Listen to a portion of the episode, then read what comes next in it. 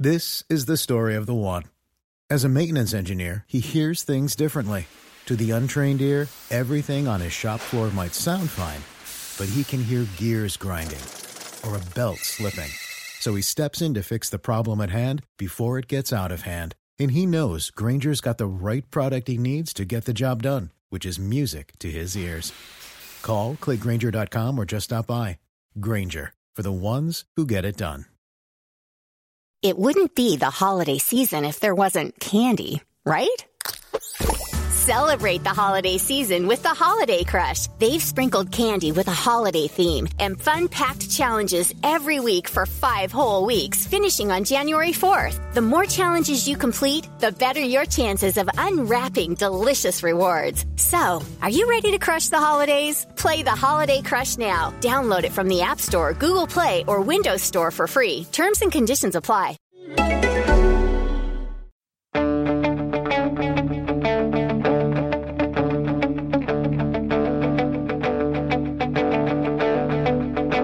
Ich warte seit Wochen auf diesen Tag und tanz vor Freude über den Asphalt. Als wär's ein Rhythmus, als gäb's ein Lied, das mich immer weiter durch die Straßen zieht. Hello and welcome to Gegenpressing, the Bundesliga podcast from the Football Grad Network. I'm your host, Bryce Dunn. And joining me, as always, is Manu Veth. Manu, how's your week been? Yeah, it's good. Uh, happy the Bundesliga is back. Happy that we can talk about actual football. Although I feel like this week we're not going to talk too much about football because it's transfer sagas, isn't it? That's basically the main theme. But yeah, all good. Don't worry, it's not going to be long until all the transfer sagas are Oh, all over, God. and we can, we, can- we, yeah, we can focus just mainly on the football. But yeah, I think we can all agree that we're excited to have the Bundesliga back. And a man that was over there in Germany reporting back for Futbolgrad was Chris Williams. Chris, how was your weekend? um, quick, Bryce. I was on the ground for uh, 44 hours. I did a lot of driving, um, saw 180 minutes of football and one deflected goal. So, not the best weekend, but the last time I was over in Germany, we saw 16 goals in two games. So, you can't really complain, and I'm not going to complain. No, definitely not. As you've said over the weekend, you win some and you lose some. But um, yeah, we've got plenty to talk about this weekend. But joining uh, me and the fellas, a very special guest, and it's uh, Borussia Dortmund's ESPN correspondent and the host of the Yellow Wall podcast. If you haven't heard of it, get tuned in. Stefan Buczko. Stefan, thank you very much for coming on the show today. Hello, thanks for having me. And yeah, I'm gonna complain because some idiots put uh, sabotage the uh, train line between Hanover and Berlin, and hence I was stuck in Wolfsburg and Hanover for frickin' ever. And uh, yeah, that that annoyed me being on the road trying to cover that Wolfsburg game. Uh, yeah, that that was pretty annoying. So you know, Chris isn't complaining, but I am right away. you're gonna you're gonna balance things out here, are you? Yeah. I- I also, also it was Watzke who who said I think on, on Sky on Sunday who who also wanted to talk about football and he said that he's annoyed and that he wants the uh, transfer window to shut on like August the first or August sixth by the latest. So once the season starts, people can actually focus on the football and don't have to talk about transfer sagas. And I very much agree. Yeah, 100% behind that. 100%. I think we all are, aren't we? Yeah. Uh, that might happen next season. Premier League looking at it already. So if the Bundesliga backs it as well, that's two of the top five leagues. I think the other three will fall into line. Yeah, it'll be nice to be able to focus on it when it does get started. Instead, we're going to go uh, slightly off cue, aren't we? We're going to go slightly away from the games, and we're going to speak uh, today. Obviously, focusing a little bit more on Dortmund, especially as we've got Stefan on here. Uh, but it was a fantastic uh, weekend uh, for them, uh, winning three 0 uh, as the guys will be very happy on here, Stefan and Chris. Um, Stefan, what did you make of the game? What, what can you take away with it? Pretty good day at the office for Dortmund, right? Yeah, certainly. I mean, I read on fo- on on Facebook a, a nice little comment there is that Dortmund had an easy game because they played against uh, table bottomless. I don't know if you want to argue with that logic, but at least it made me chuckle. And uh, yeah, I guess there's a little truth in in the that in the sense that Wolfsburg were absolutely horrible. And uh, for ESPN, I have to do player ratings, and I also have to uh, write down what's positive, what's. And there wasn't really much negative to write for for Dortmund on, on this weekend at, at least. And uh, so I, I just wrote down how, how bad Wolfsburg were and how little you can actually take away for Dortmund because Wolfsburg were that poor.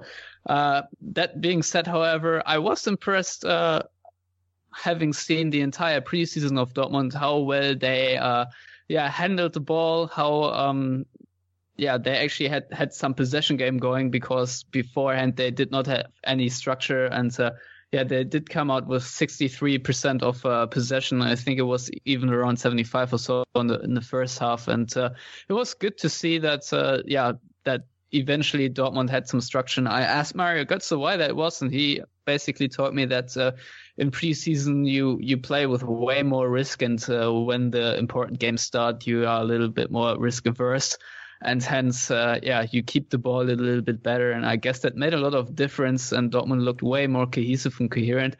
And uh, I guess we'll talk about Ousmane Dembele in a second, but um, I, I, guess a lot of uh, Dortmund fans will feel a little bit more at ease having seen Christian Pulisic stepping up to the plate and uh, not only hammering down uh, a beautiful strike in a in a long corner from yeah from the edge of the box, but also playing one assist. I think that was a really good performance, and even with all the injuries that Dortmund right have right now with uh, Reus, Weigl, Guerreiro, and Andre Schürrle, and Shinji Kagawa not being 100% fit, and Mahmoud Dahoud, for example, also not being 100% fit. Uh, even the squad they had out on the field with uh, Maxi Philipp, and uh, yeah, all the other 11 players, uh, they they still look very uh, yeah competitive, let's say, and absolutely yeah, outclassed Wolfsburg on that day, who again looked very, very incoherent and were just rubbish.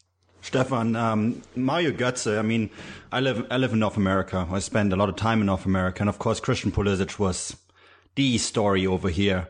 But um, I feel that Mario Götze was probably the key player for those first 60 minutes. You know, the the the link up play that he did in midfield without that, you don't have a Pulisic show. What did you make? that of, is true. It is true, isn't it? And I think that, yeah. and it, it's really nice to see that because of uh, his metabolic disorder and all that. Um, what was his mood like? You, you said you spoke to him. I'm really curious. Do you feel that, you know, we're going to see the old Götze uh, from, you know, when, from back five, six years ago? Well, I guess we'll never see that Götze because, uh, as Watzke put it very, uh, yeah, very bluntly, I would say, old Götze back in the day tried to be like Messi, but now he's more trying to be like Iniesta from the way he's playing. And uh, Götze said it himself, he uh, feels very comfortable in that uh, midfield, in, in the middle, in the midfield, um, on the number eight position when it's centrally and where he can basically be the link up player have his little freedoms and go in between the lines and whatnot. That's where he feels like a fish in the water. And uh, yeah, you were right. And especially with Pulisic, he had really great synergies down on, on the pitch. And uh, yeah, I think if Götze plays on like that and he isn't even at 100% yet, at least that's what he said, then uh, yeah, he should be. I mean, he's one of the best players in Germany when at 100%, then he should be a very pivotal player for Dortmund. And I think uh, the very good news is for Götze, and something he didn't find at uh, Guardiola at Bayern, for example, is that he fits into the uh, system of Peter Bosz, because that's uh, always important for a player, and especially for Mario Götze, that he has a spot where, yeah, he can actually show his strengths. And uh, right now, with his intelligent positioning, crisp passing, everything you basically need to to yeah be a strategic mind. Götze is making a lot of difference. Although he's maybe not as spectacular on the eye, but Dortmund have other players for that, like Pulisic. Yeah, what a start indeed. Um, covered fairly well there by Stefan. I mean, you even look at some of the stats. I mean, you look at Wolfsburg didn't even have a shot on target the entire game, uh, with Dortmund's over 650 passes. A, a, a brilliant start for uh, Peter Bosz, I would imagine, Chris. But um, one of the highlights surely is going to be Bartra's fantastic goal. But is there any other highlights that they can take from this before we go and speak to something that is a little bit more trouble? Um, well, I only saw highlights of the game itself because I was in Hoffenheim, but from what I saw, they looked very good. Uh, Wolfsburg looked as poor as when I saw them in the first leg of their uh, relegation playoff at the back end of May, oh, sorry, in May this year, back end of last season. Um, and I'm glad Christian Pulisic did well because uh, obviously I wrote the Dortmund preview for Football Stat, and um, he's I've got him down as going to be the star of the season, and it's probably a good time to go to what who I've got down as disappointment of the season. And even though a ball hasn't been kicked yet, I don't think anyone is going to be more disappointing than uh, Dembele. No, and speaking of Ousmane Dembele, uh, Stefan, can you give us a bit of an update as to what exactly is the situation there with him? Obviously, been linked plenty with Barcelona. Uh, is he going? Is he staying? What What's the story there? Well, since Borussia Dortmund CEO Hans-Joachim Watzke right now is not missing a single microphone to state his opinion, we are actually quite in the picture of what is going on. And uh, he said on Sunday, so yesterday, that he believes the chance of Dembele transferring is below 50%, although he didn't really say how far below. Still, that's uh, that's quite telling because uh, yeah, I think he has a very good picture of how the negotiations are going with Barcelona, and uh, yeah, it's it's either Barcelona or Dembele staying at Dortmund. And if if I had to guess, I think that's exactly what's going to happen. Um, Michael Zorc said before the Wolfsburg match that uh, they will not wait until the last day of the transfer window, and uh, the Sportbild has broken the story today, and I think they got that news r- right from uh, the Dortmund board that the transfer window for Dembele uh, ends on Sunday this week. So after Dortmund's Hertha match, I think we will know more whether Barcelona will come up with the 140, 150 million Dortmund are asking. So yeah, in general, this is a very interesting scenario because as I think everyone at least I assume everyone who's listening to this podcast has known by now that Ousmane Dembele went on strike since Thursday last week and uh, yeah has moved to France since waiting on a decision.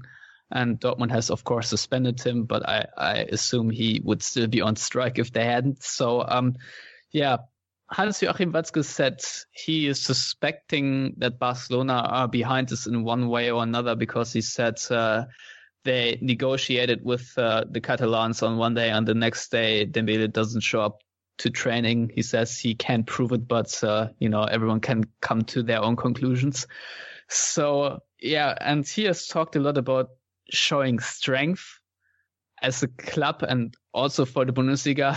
it sounded very Karl-Heinz Rummenigge-esque, but uh, yeah, he has in, in so far a point that it's it's very important that Dortmund do not back down and to try to uh, yeah push the, the prices down uh, by Dembele's strike, but yeah, just stay firm and say in the end Dembele probably will want to play football again if even if he has to stay in Dortmund.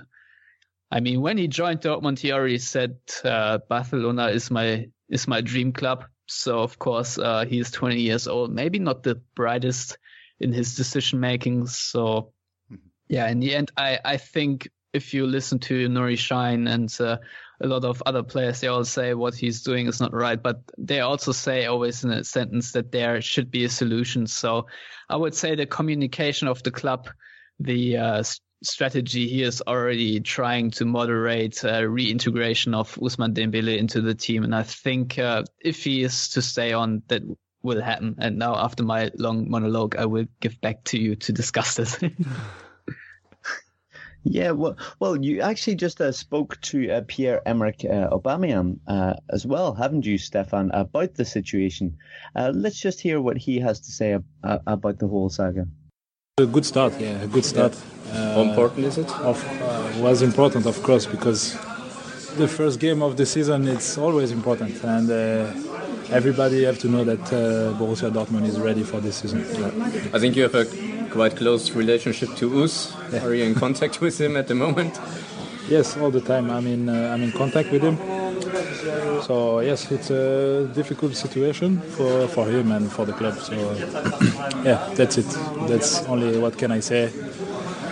I can understand the club and also I can understand him. That's it. what do you say to him when you Uh, nothing special. Uh, I have nothing to say this time because, yeah, it's his future. So uh, he, he have to see. He have to take the decision. So, uh, Okay. it's my friend. So you know, you know how it is. Yeah. Okay. okay. Thanks. Thank you. So, Stefan, I, I mean, obviously, um, Pierre Aubameyang, I'm trying to say that he's not really trying to sway him either way. Uh, do you see, um, and you mentioned that the other players, you know, they don't think that maybe he did the right thing in striking. Uh, but do you see there being a way back from uh, Ousmane Dembele, you know, after all this? Do you think the fans will accept him? Uh, and, and I suppose the, the playing and coaching staff? Well, that's a that's a very good question because I assume, I of course can't predict it, but I assume that there will be a backlash by the fans in some sort of way. That there might be boos and whistles when he steps out in front of the yellow wall in Dortmund. So you know that can happen, and I don't know how this will affect his performance. I don't know how professional he is, and Peter Bosz uh, is known to yeah be very uh, eager or or let's say he has his principles when it comes to players and their behavior and uh, he already yeah ousted a couple of players at Ajax where he was just ruthless and said okay you are not playing anymore. But I guess uh, you know the board will try to t- talk some sense into him because he's just that difference maker he is uh, I don't know if he's the best player on the team that's uh, I don't know. That's a debate for some for for another day. But uh, he is certainly outstanding when it comes to one on one to dribblings and whatnot. So um, yeah, he always makes the difference for Dortmund. He basically won them the cup last season. So to answer the question, I personally believe that there is a way for him to get back, as I already alluded to before. Aubameyang spoke that uh, players are trying to, yeah, say that there's a window open for him if he apologizes and and whatnot. But uh, yeah, it probably won't be just as uh, nice as it has been before he went on strike.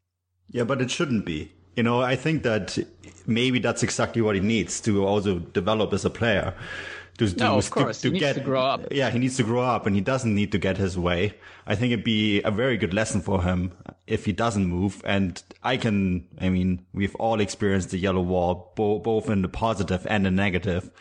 And I think stepping in front of that after this entire circus will be a very humbling experience for him. And maybe exactly what he needs to also grow as a personality because that seems to be what's lacking. I'm sorry, but if you act the way he did, and I get it, he's a 20 year old kid. We all probably did things as 20 year olds that weren't exactly mature. But never, never, no. Well, I mean, that's fair enough, right? And I think that that's something that we always have to remember that these are essentially they're still kids.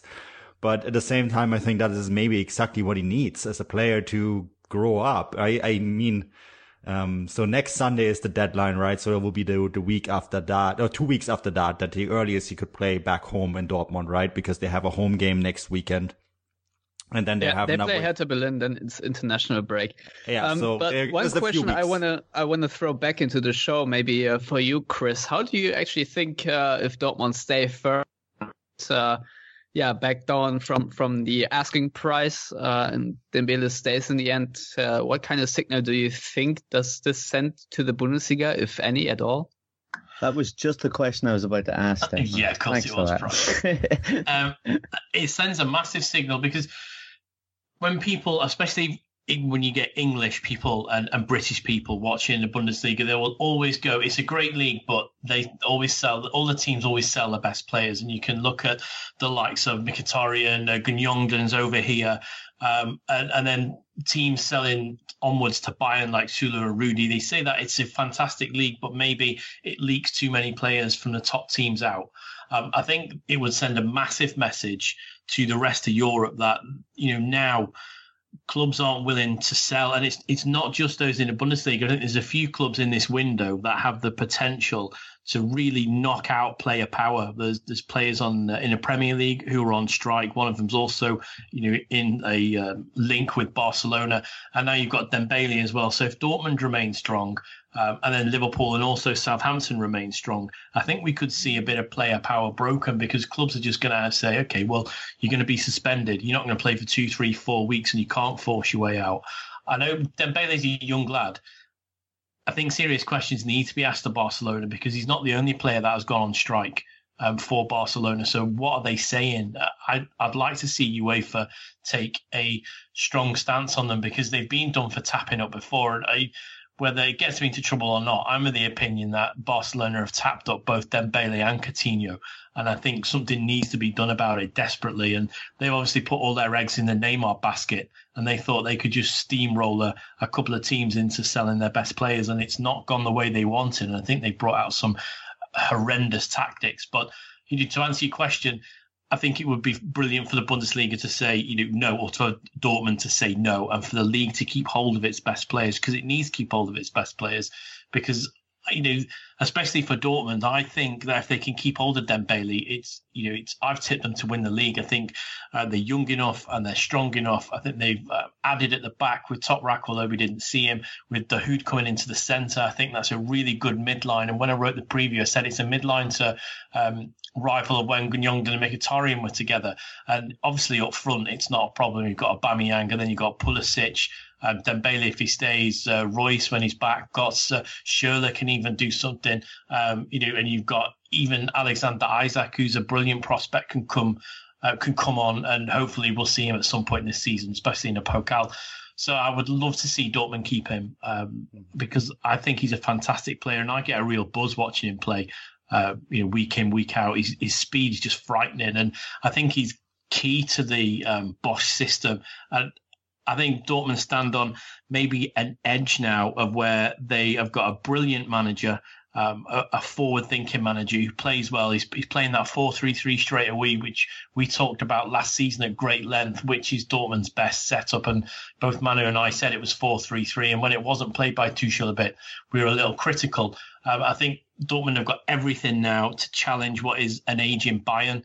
Um, and Hoffenheim, I think, will be eyes on if they drop into the Europa League. We'll talk about that later. Obviously, from my own perspective, I hope they do. And I think Leipzig will be sidetracked by the Champions League group stage. So for Dortmund, I really hope they keep hold of him and they can integrate him back in because I think he could be key to winning the league this season. But Chris, you, Chris, you're touching on something there though that, I mean, we're all talking about Barcelona trying to tap up players and, you know, forcing players to break their contracts. But the truth is that every club has done that. I mean, Liverpool uh, are one team that, you know, they have to be very careful being complaining about Barcelona. Look at the Naby Keita situation or look at what they did with Van Dijk. And then, uh, of course, Dortmund, uh, we all remember how they got Mkhitaryan, right? Uh, Mkhitaryan went on strike and escaped. yeah, only Watzke didn't remember. yeah, no, no one Never. remembers, no one remembers this when you did it yourself, right? but that's, that's the thing. I think, I, I mean, you have a very important point. Uh, I also remember when Bayern basically stood firm with Franck Ribéry and the Franck Ribéry moment was a very important one for Bayern because it catapulted them into that you know, top five category in the world because all of a sudden they were not a sellers club anymore. And I, I think you're right. Bundesliga teams need to stand firm.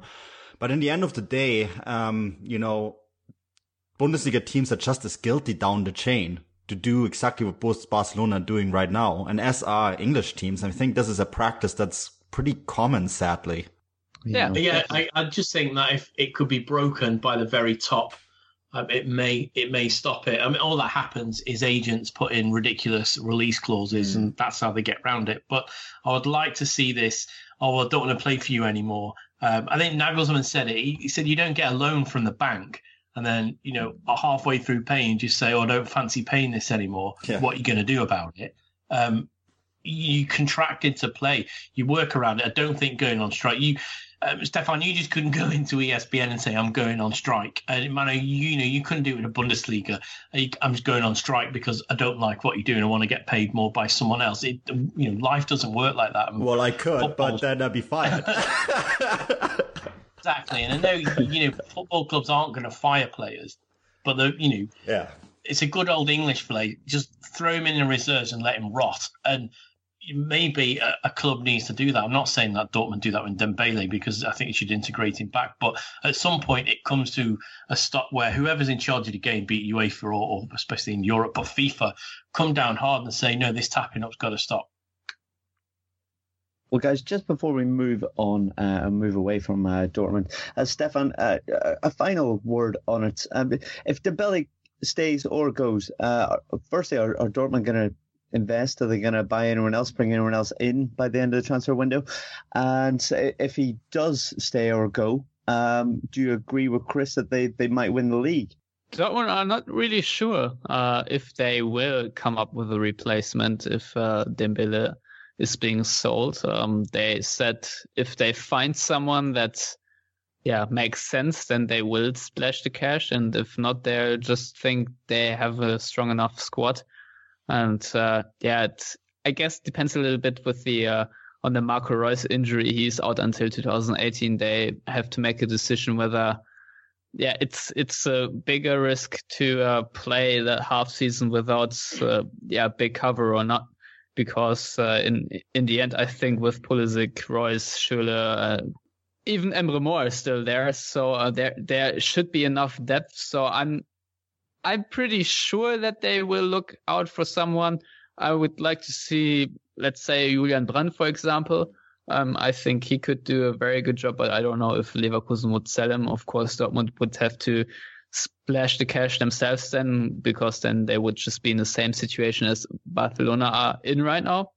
And to answer the other question, uh, if Dortmund win the championship this season, I still don't see it. Uh, I feel like we're still a little bit in that overreaction Monday episode where Dortmund looked pretty strong against hapless uh, Wolfsburg and Bayern did not look so good against Leverkusen, and uh, yeah, had a little bit of luck to win that game.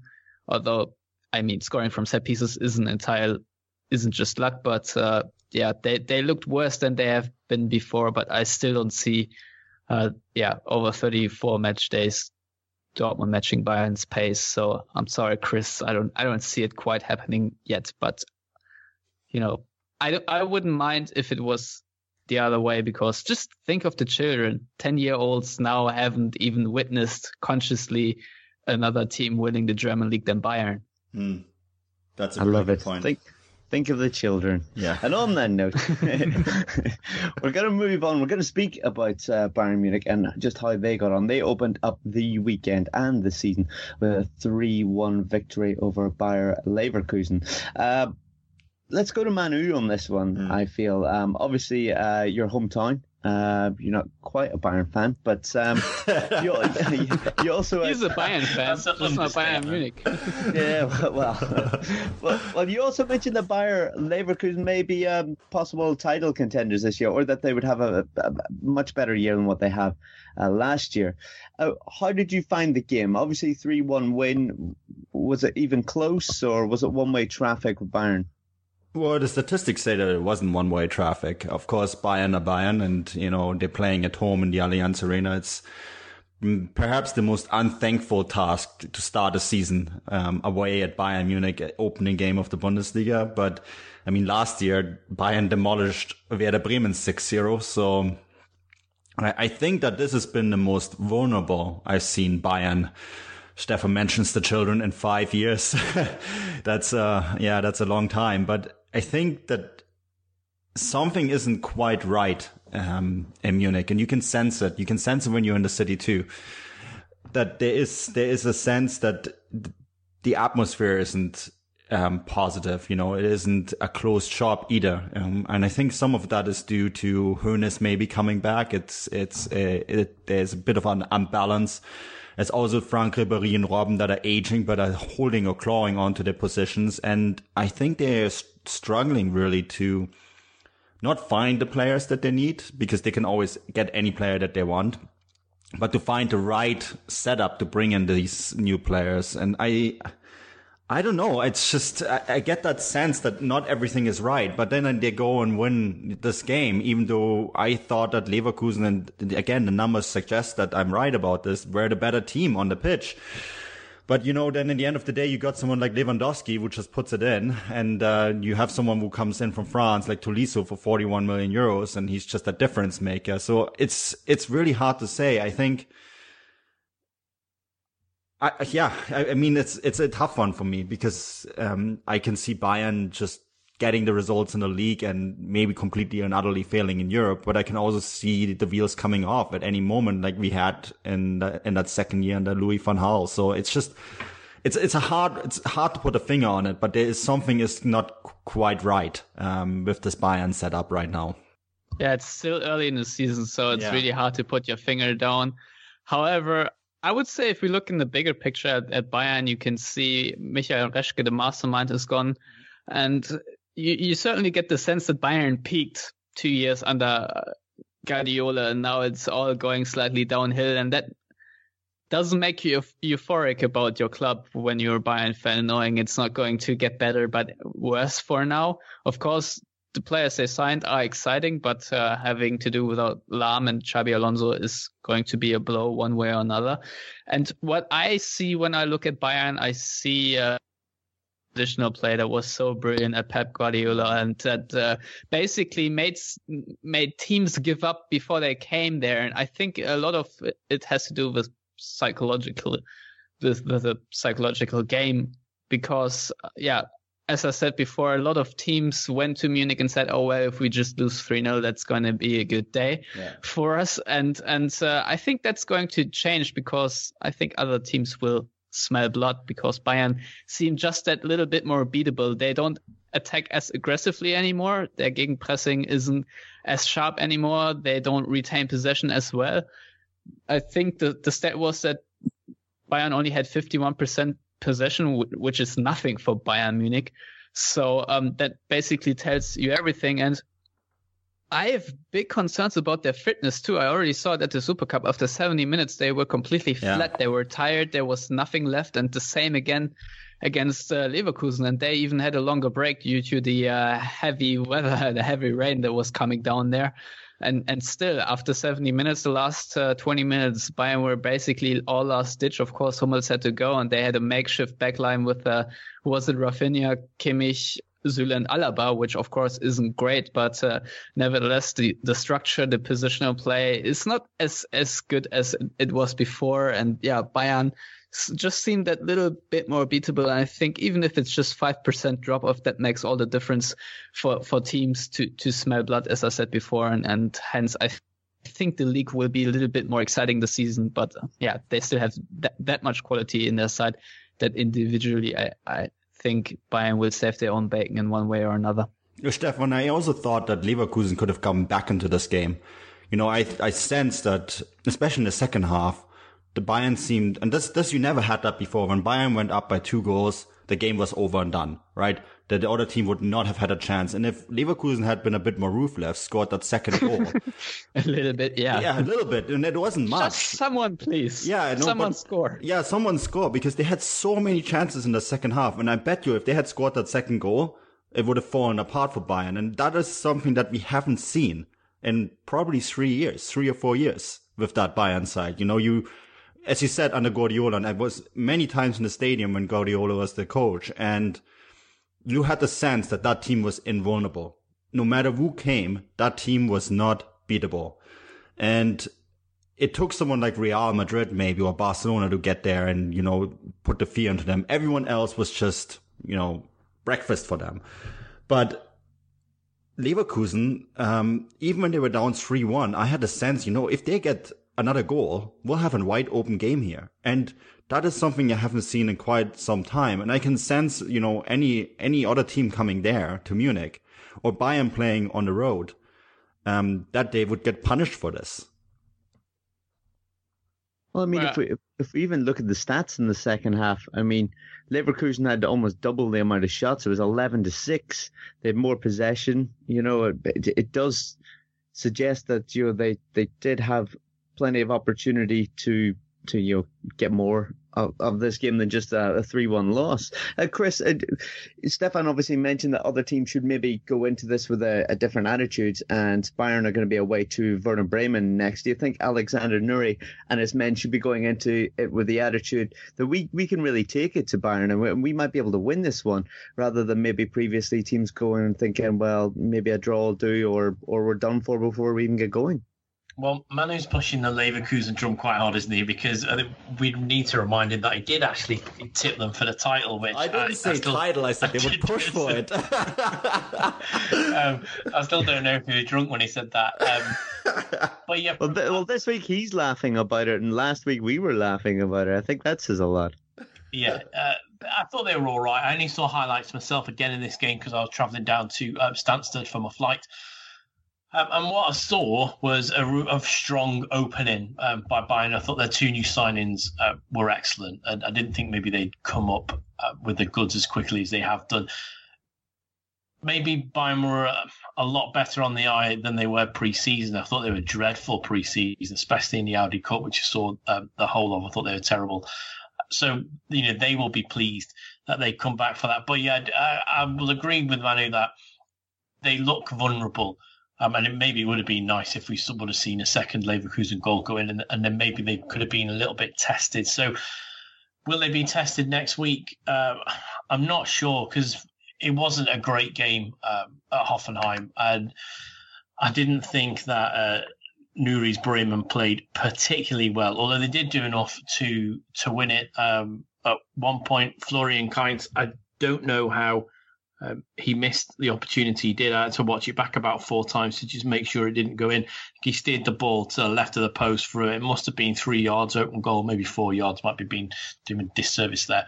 Um, but I thought that they looked like a team who were on the opening day. Bremen did, and it may might take a while um, for them to settle down a bit. But I did think that Delaney was very good, impressed me. Um, Bauer, uh, I thought was okay at the back. I don't know how he's not being credited with an own goal though. Um, but for how they're going to get on against Bayern, well, it depends what Bayern side show up, um, and it depends if Bremen want to get themselves together. I thought they dropped off a little bit too much. They gave Hoffenheim too much ball um, in the areas where they're dangerous If Their pressing wasn't particularly good. I thought Hoffenheim's pressing was a lot better. Um, so I would be fearful for them a little bit that if they don't get their act together in training during this week, they could get a few smash past them.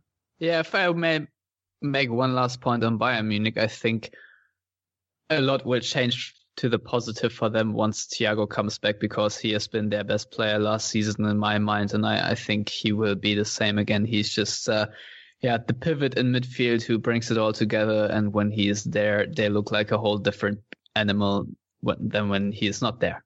Yeah, couldn't agree more. Thiago is a vital cog in that engine, isn't he?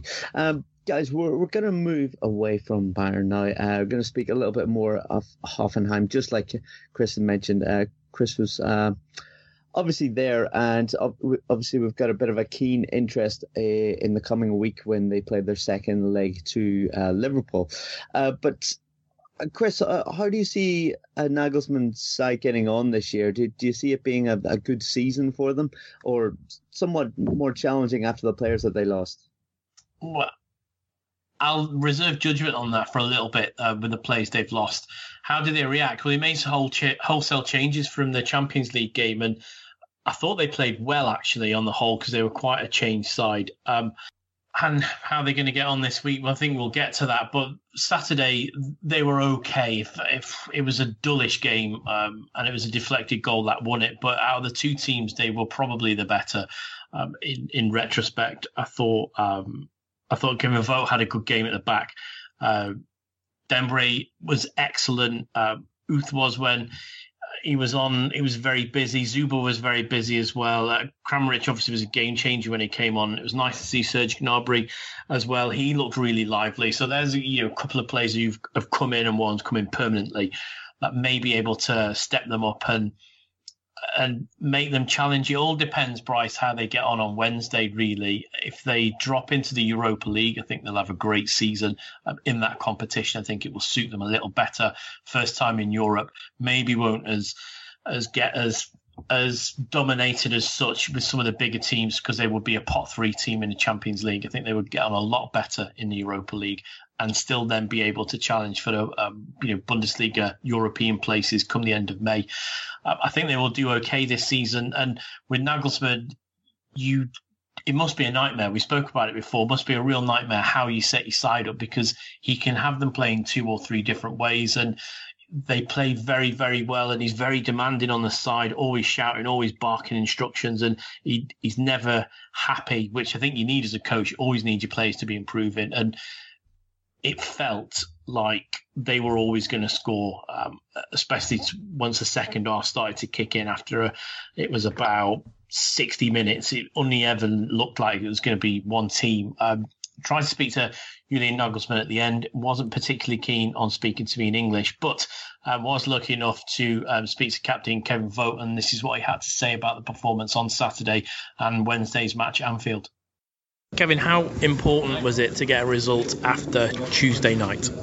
Yeah, for us it was uh, very important because, yeah, we make a, a big game. I think uh, Tuesday night, and yeah, but we do not win, we do not score. So uh, yeah, it was very very important for us to win the first Bundesliga game, and yeah, now we want to drive with a big chest uh, to Liverpool. Uh, Bremen made you wait. Uh, you had to be patient. Did it feel it wasn't going to come at some point, or did you know the goal was going to come eventually? Uh, yeah, we believe in our quality, so we um, we have much quality of, um, from the bench today. If, uh, yeah, we have good strikers uh, from the beginning of the pitch, and when you have the quality from the bench to change uh, two or three more players, uh, yeah, we're so offensive, so good in the offensive. So, yeah, we believe every every minute of the game that we can we can score, but we do it every game because we know about our qualities. Yeah, we we play with. Uh, I think we, I can say we play with very much discipline. So, and that was the key to success today.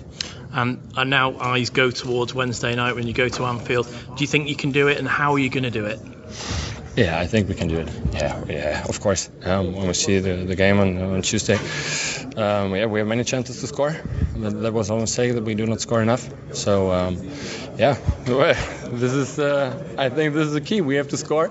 Um, also at the Anfield Road, and um, yeah, we believe in ourselves. So um, yeah, I'm I'm very excited of the stadium, of the atmosphere, and yeah, now we can yeah, when I think about it, I, I, drive with a smile to Anfield Road, and I'm, yeah, I can say it again. I'm very excited, and um, yeah, we believe that we can we can come directly in the Champions League, of course. Kevin, thank you very much. So you can see there, Bryce, that um, he is ready and he is looking forward to Wednesday night, as the whole team will be. But they felt like they had enough quality to win that match, and I'll agree with him that it did look like it was more of a matter of time when they were going to score. So as the season goes on, I'm not sure if they can finish where they did again, but they will certainly be back in the European places and fighting for it towards the end of the season. And that and that's only going off one 90 minute performance, but enough of what I saw Tuesday and on Saturday makes me think they'll be all right this season. You know, Nagelsmann was pretty, well, complain is maybe the wrong word, but he said it was a lot harder for them. It felt a lot harder than it did many times last season because teams are now actually defending against Hoffenheim because all of a sudden they're considered a top team, right? And um, something that they maybe have to get used to. That's not something that's going to bother them on Wednesday because of obviously Liverpool have the lead, but and can't defend. yeah, and can't defend. That's uh, maybe uh, something that we leave to the Liverpool guys to discuss. But uh, you know that is that is a completely new scenario, right? For for a team like Hoffenheim, all of a sudden you being taken serious, which is something that didn't happen last season to them. Yeah, Stefan, do, do you see there being any possibility of Nagelsmann's men getting to the Champions League this week? Well, due to the randomness in football, I cannot speak in absolutes. However, I don't really think they they will get back into this at all.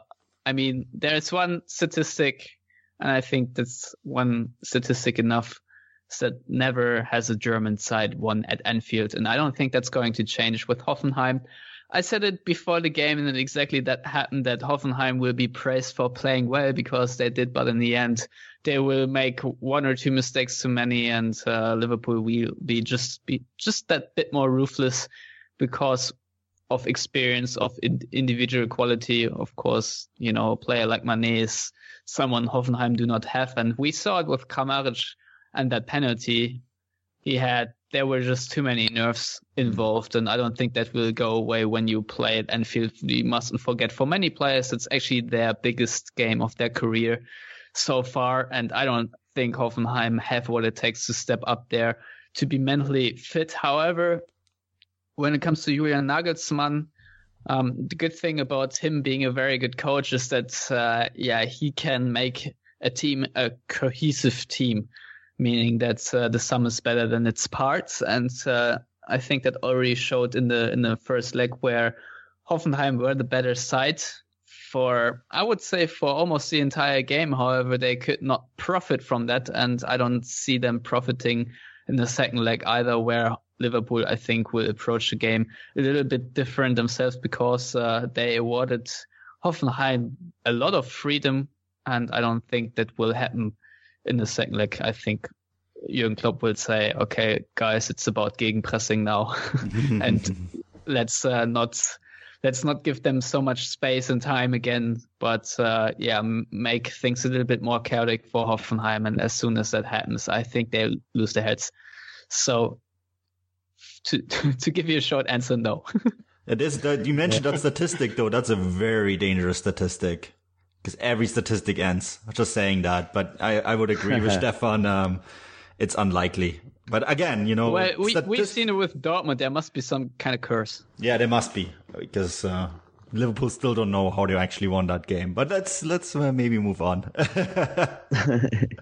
well, well, well. We'll just talk about it all again next week, won't we, Chris?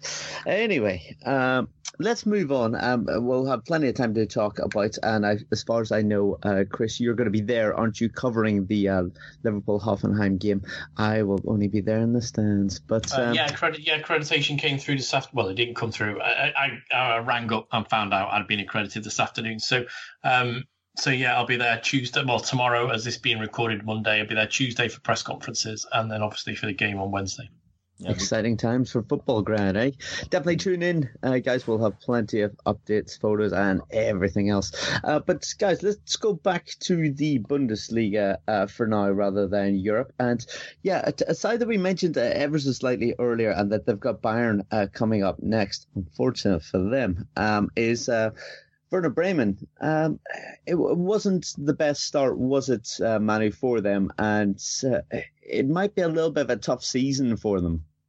Yeah, I think that uh, I, I don't know. I'm curious to hear what you think about this, Stefan. But I think that Alexander Nouri is maybe the most overrated young coach in German football. I I just um, I think that his decision making in a lot of ways is very poor. Um, the Wiedwald situation is one of them um, axing a coach who is obviously, you know, a big part of the club and bringing in a, an unexperienced co- uh, goalkeeper is something I didn't quite understand. And then uh, they had that run in the second half of the season last year, but you know, um, I just don't feel that as a side that they have improved over over the summer and, and that they're a little bit too thin of a squad. And I I'm just not convinced that he is a is that good of a coach. Um, you know, I want to want to keep the Bremen situation brief because we still have to cover Chris's experience in in Freiburg. But you know, I just, I no, just, we don't. no, we don't. we can do that in a minute. we can do that in a minute. But I just don't. I don't. You know, there is something about Alexander Nouri where I just don't feel. Um, it's more hot air than actual coaching uh, talent um, with him, and there is some decisions that he's made. He makes decisions to do expand his power base in Bremen and I don't under, don't think that all of these decisions are leading towards Bremen becoming a better club. Well, maybe he thought uh, when he puts Pavlenka in goal, he saves all the Panenkas. Yeah. I, I don't know. to to be honest, I think um, even if Alexander Nouri is not the best coach in the world, um, Werder Bremen don't really have that much ambition, anywho. So as long as they're not being relegated, I think they're fine. I think they're gonna finish somewhere between 14th and 11th, and that's where where they are, where they should be okay with. And if they have Kruse, Bartels, and uh, I don't know, Pizarro is not there anymore, but uh, yeah. But Max Kruse and Finn Bartels, they can make a lot of difference individually, even with a coach that, yeah, doesn't really have anything exciting about him. I, I, think that that should be enough for the Bundesliga Is to have a Stefan? lower mid-table team. Yeah, I think so. That's two players. You know, yeah, but two two pretty good players. Yeah. Well, way pretty- better than the rest of the squad. Yeah, that's that. Well, that's exactly my point. What happens if you know Max Kruse is does what Max Kruse does, and uh, you know plays too many, eats too many Nutella breads again, and uh, goes uh, on a poker spree, or just he loses form. Uh, You know, we, he can be really good, but he can also you know go offline for several weeks, and um, that squad is very thin. It's, Well, Manuel, if that happens, then they're screwed. That's how easy it is. Well, that's exactly my point, though. I just, I, I, I just don't think that they've done enough, and I don't think they have a coach. You know, they don't have a Nagelsmann, and Nouri in Bremen seems to be hailed as this like Nagelsmann coach because of what he done in the second half of the season. But he can't make a, you know, you spoke about how Nagelsmann makes a team that the Hoffenheim is better than the sum of all of its parts. Nouri can't do that in Bremen. And I, that makes me a bit fearful for them. Yeah, one last point on Bremen maybe is that I actually believe that they have a factor that Hoffenheim will never have, and that's their fan base, Mm. because they can galvanize this whole club, and they've done it in the past two seasons. And I don't know, maybe it's the football romantic in me speaking here, but I think it actually makes makes a difference that, uh, yeah, their passionate support, especially toward the end of the season where it's money time. That's, uh, yeah, it's it helps that they have their that psychological edge on the field and really, uh, yeah, put in the fight. And I think that that makes a difference. So I'm not too worried about Werder Bremen, but it's not like I would expect them finishing in the top half of the table anytime soon. And that's that. That's Werder Bremen covered, I feel. Um, guys, uh, we're going to speak a little bit. Um, this might be a very tiny bit on Freiburg against uh, Frankfurt. Obviously, Chris, uh, you were there. Um, you said Freiburg was beautiful. Is there any other taking away points? Um, yeah, Freiburg is a beautiful city, um, and I was so impressed with it. I'm going to take my wife and kids there on holiday next summer. That's how much I loved it. Um, and the the stadium is a traditional stadium, complete with restricted view. Uh, it's it'll be a shame when that place goes. It's it's so tight, and it was such a nice day. And I could smell the bratwurst going up, and all I wanted to do was drink. Um, and about 25, 30 minutes into the game, all I wanted to do was drink. Um, and it didn't really change from that. It was one of the dullest um, nil nils I've, I've seen in a while. The last 30 minutes, I could have you know left and probably jumped on the road and beat the traffic and still got to my hotel in Frankfurt four hours later and wrote the same thing in the minute by minute report. It seemed to be going nowhere. I think the only um, positive from the day was seeing um, Boateng come on. That he looked slightly lively. Um, and and oh, VAR made an appearance, didn't it? So there's there is a takeaway. Um, VAR made a, uh, an appearance. There we go. We should talk about that actually. The VAR. I like Christian Streich's quote. Yesterday that would have been a goal. Um, that's I, I love that. That's probably the quote of the day. You know, because they had a goal ruled out because of VAR, and uh, the, on Saturday, uh, VAR completely failed in in a lot of stadiums, and I just love that quote. It's like yesterday that would have been a goal. Um, Chris, I know you're you're a big fan of VAR. Uh, so what's your opinion on that? Um, well, I- it's. It, I'll tell you what the Bundesliga does do. It does it quick, doesn't it? It does it very quick. Um, in the Confederation Cup, it was a little bit going through. Um, it was like running through sand, and then my God, some of the stuff I've seen over in America and MLS that takes minutes, three minutes, some of it. Yeah, MLS does it the way you shouldn't do it. Yeah, but but they get it right. Um, Do they do the- they go on a commercial break like at the NFL? Oh, then? I'm I'm sure it will happen soon, Stefan. but but yeah, we saw it. I didn't really get to see it because Freiburg's such a, an old traditional stadium. It didn't have a screen, um, so I had to uh, have a look when I got back to the hotel a little bit later. But yeah, it was. I'll tell you what. Last season we were very impressive, Freiburg, weren't we? Um, I think the players they've lost. I may fear for them a little bit. I think they'll be involved in some sort of relegation scrap later on. They'll certainly be dragged into the 15th down or maybe 13th downwards, and they could find themselves in a fight um, unless they bring someone in on loan before the end of the window. Uh, just moving away from uh, Freiburg, uh, uh, we were going to move to uh, Bundesliga 2 at this stage, but um, I, I, feel, Manu, uh, can you give us a quick word on RB Leipzig? They lost this weekend, didn't they? Yeah, um, and it didn't look that great. I I thought that they they you know that great football that they were playing last season wasn't it wasn't as fluid, and um, maybe some of that is down to to Schalke. I think Chris and Ivy might be eating um, some humble pie later down the season with Tedesco. I think we could. Because his, his team looked good. I thought the Konoplyanka goal, um, Konoplyanka actually finally looks like the player that I got to know when I lived in Ukraine. And, uh, he, he's a, he's a wonderful player. And for some odd reason, it didn't work out for him in Sevilla. It didn't work for him out last season. And I guess, um, he finally got the coach that he needed. He took care of that himself on Ukrainian television. So, um, good for him. Tedesco and him seem to be a good match. And I think, you know, Schalke could be one of those teams that, um, could surprise us this season and do quite well. And, would also mean that Chris and I would look a little bit like fools. But I thankfully we a couple weeks ago, Chris and I kind of um, paddled back a little bit. Uh, the one thing that could hurt Schalke is the Höwedes situation. I thought um, dismantling him as the team captain and not fielding him is a bit of a questionable move.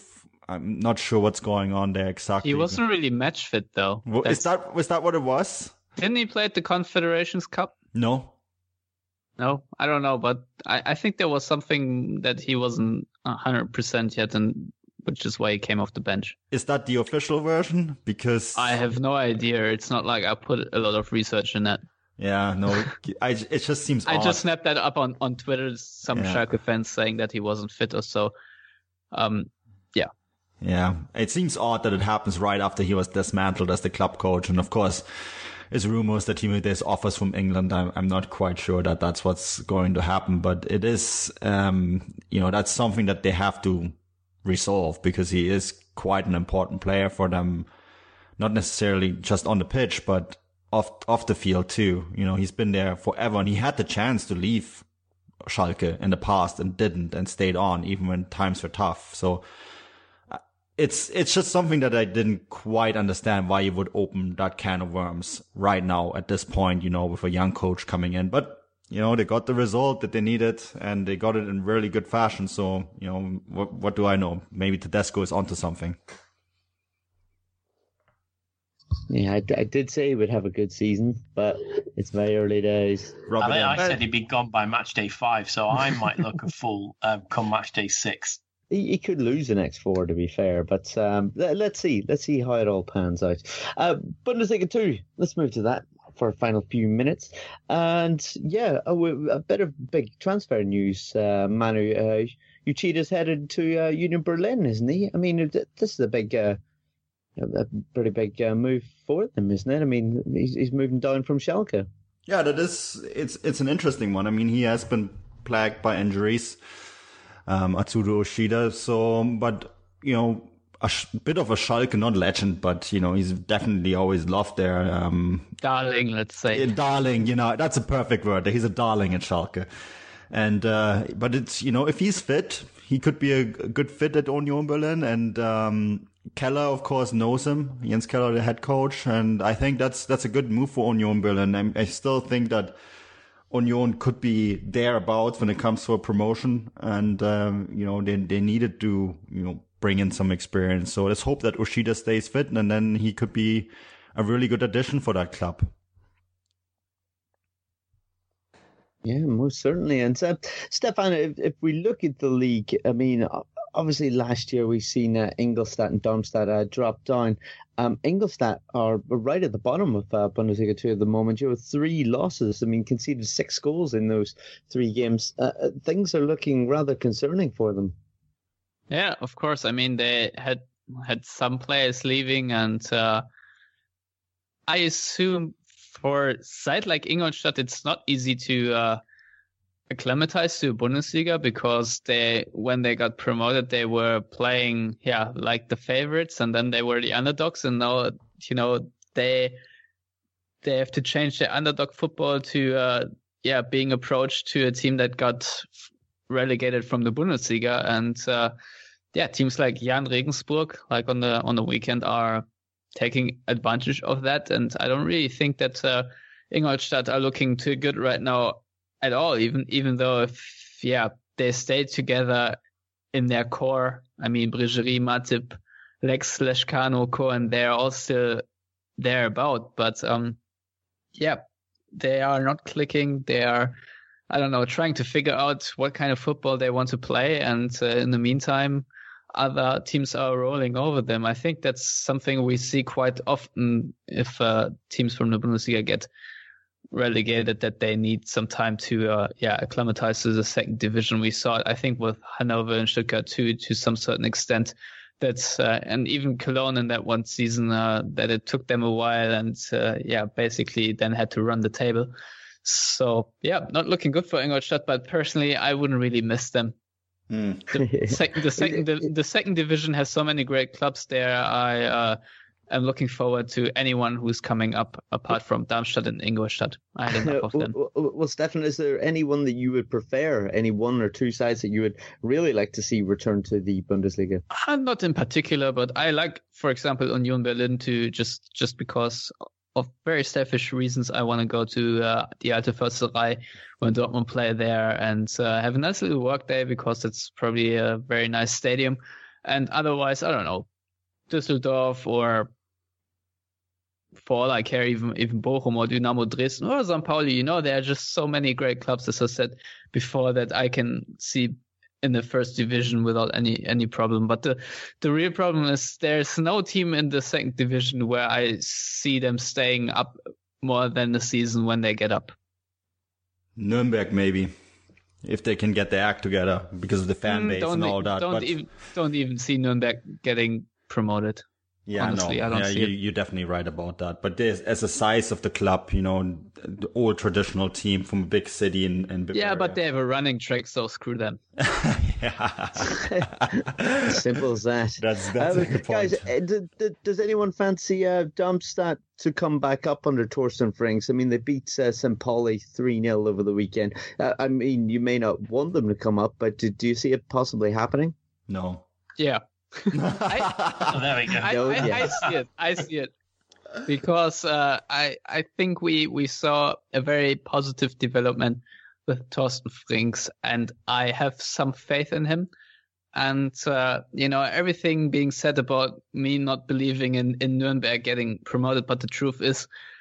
The second division is so close that it doesn't really take much to be in a in a race for promotion this season, and whoever gets a nice little streak is is up there. So I don't I don't I don't think it, there will be the one team that that's running away with it. So I do fancy Darmstadt having a chance. I wouldn't, you know, put money on either team right now just because of the argument that so many have a good chance. So yeah, they could come back. They had a good start, two wins, one draw. So why not? Yeah, you might as well roll some dice with that league right now. I'll, I'll totally second that. It's such yeah. such a tight league because there's no, no no Stuttgart or Hannover in there. We all knew Stuttgart and Hannover would go up, and um, we don't have that. A competitive league in Germany. Who who would have known? yeah, it's nice. Well, at the moment, guys, uh, on the Monday night game, we've got Bielefeld are beating Bochum at 2 0 currently at halftime, and that would then put them top of the league. Many people probably wouldn't have called that one, but we're going to move on now. We're going to do uh, one final thing, as we always do before we wrap it up, and we're going to call out our games of the week uh, to tune into next week. So, Stefan, you may not be um, as aware. Uh, but um, we we normally pick out a game uh, next week that we'd like people to uh, tune in uh, and watch for a certain reason. Uh, it could be that somebody's never watched Bundesliga before. Give them a very quick reason um, why you've picked uh, a certain game. Uh, so, Stefan, uh, what game are you going to highlight next week?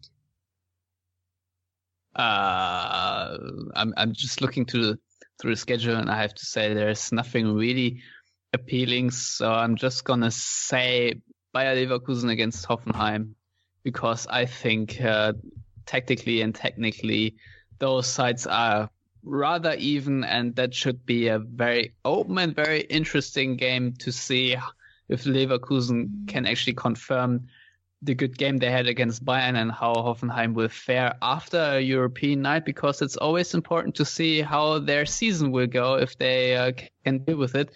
And if you want to see a terrible game, check out Frankfurt against Wolfsburg. That should be absolutely dreadful. nice. Chris, let's go to you. What game are you going to highlight next week? Um, I'm going for Friday night's game, Cologne against Hamburgers. Want to see how uh, Cologne uh, do after the weekend, and likewise how Hamburg do after the weekend, because they were dreadful at times last season. Spoiler alert, Köln will win this because Hamburg are still dreadful.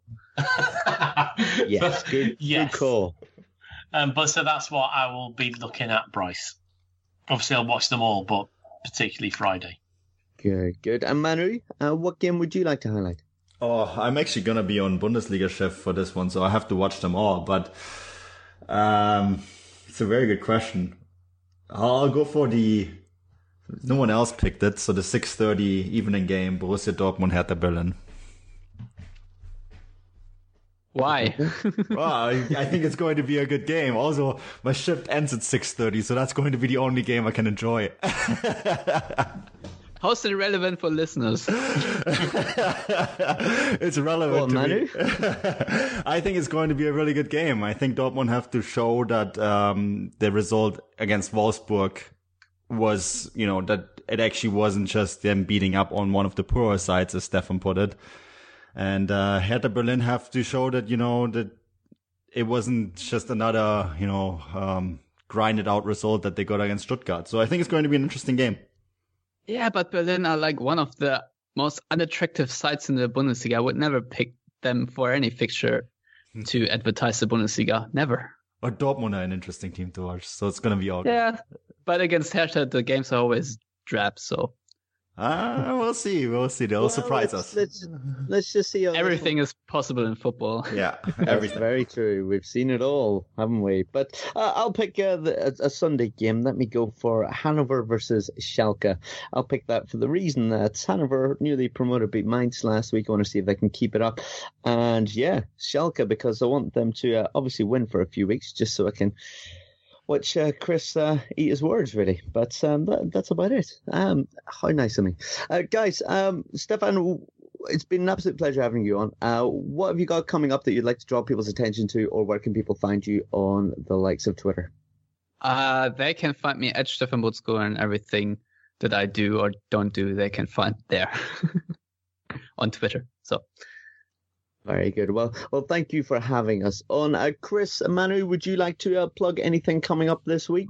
Yeah, just the Champions League Europa League previews. The Champions League are up. Europa League will be going up by the time the podcast is on. And then, of course, Chris is at Anfield. So, um, let him, let him introduce that.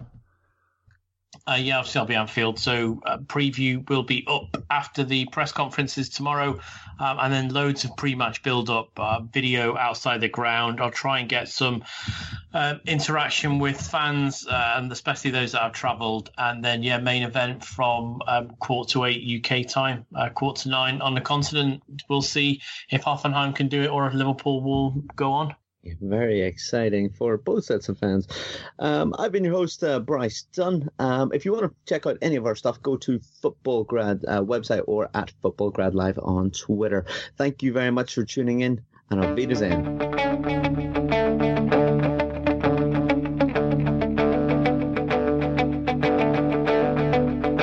Ich warte seit Wochen auf diesen Tag und tanz vor Freude über den Asphalt, als wär's ein Rhythmus, als gäb's ein Lied, das mich immer weiter durch die Straßen zieht.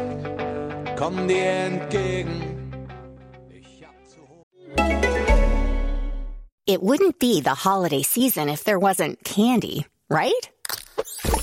Celebrate the holiday season with the Holiday Crush. They've sprinkled candy with a holiday theme and fun packed challenges every week for five whole weeks, finishing on January 4th. The more challenges you complete, the better your chances of unwrapping delicious rewards. So, are you ready to crush the holidays? Play the Holiday Crush now. Download it from the App Store, Google Play, or Windows Store for free. Terms and conditions apply.